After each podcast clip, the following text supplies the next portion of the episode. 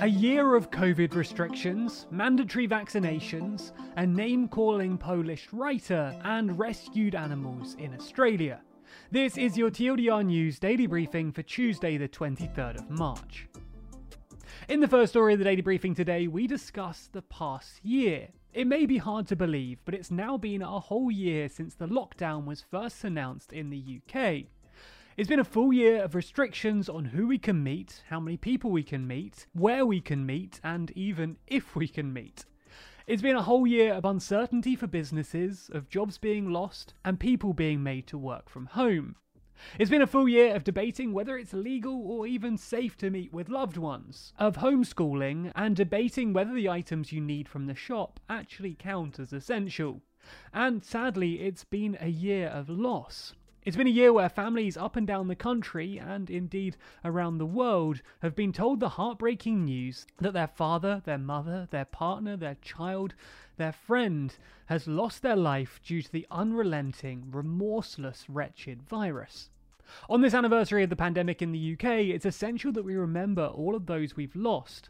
All of the 125,000 people that have now died in the UK from this disease had families. They were loved, they had hobbies, they had jobs, they had fun, they contributed to society, and some of them hadn't even finished school. In one utterly devastating case, a 13 year old from Brixton died following a positive coronavirus test. Due to coronavirus restrictions, and as they tested positive themselves, his immediate family were unable to attend his funeral, and the coffin was lowered by four people wearing protective clothing and masks. This story highlights the horror and sheer inhumanity of the virus, and demonstrates that the virus has not only taken loved ones, but also our ability to physically gather to remember them after their passing. There are, though, some positive things to remember. Despite the immense challenge coronavirus has presented, we managed to pull together as one. The NHS stepped up to the challenge and helped out more than 450,000 people who have been admitted to hospital with COVID since the beginning of the pandemic.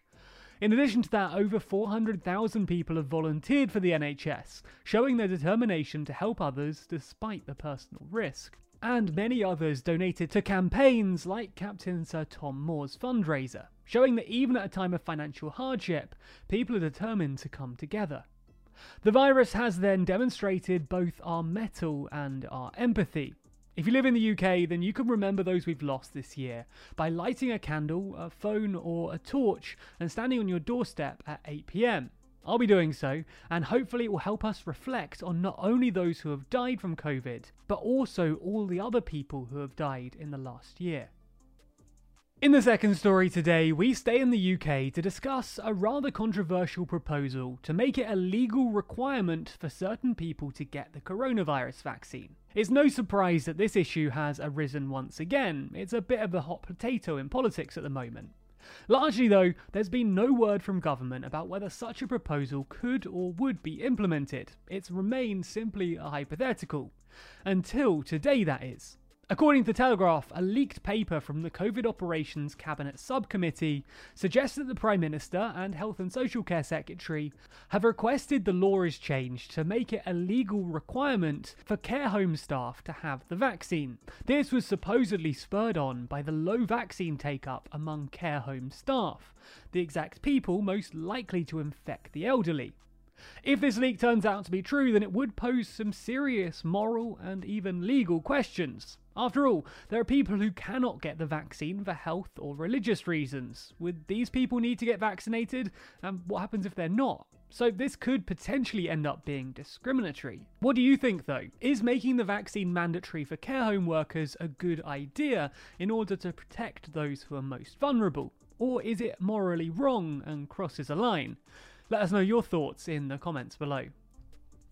In the third story of the daily briefing today, we move to Poland to discuss a writer that could go to prison for calling President Duda a moron.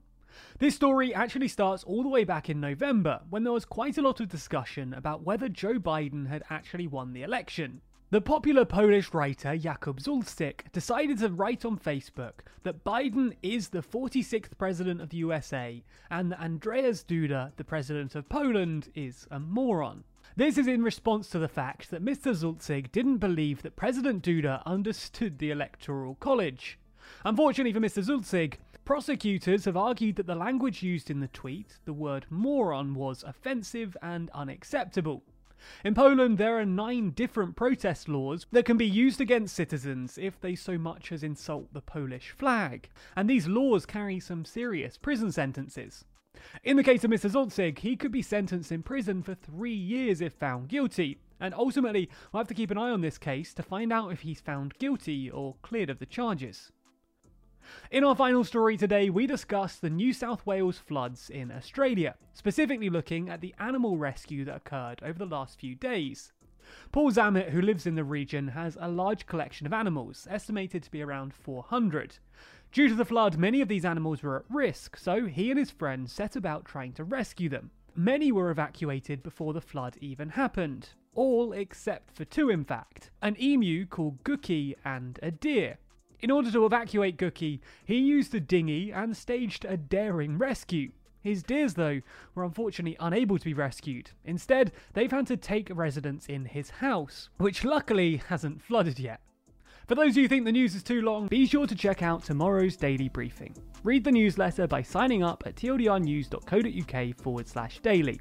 Listen to the briefing by searching for TLDR News in your podcast app, or watch the briefing over at youtube.com forward slash TLDR Daily.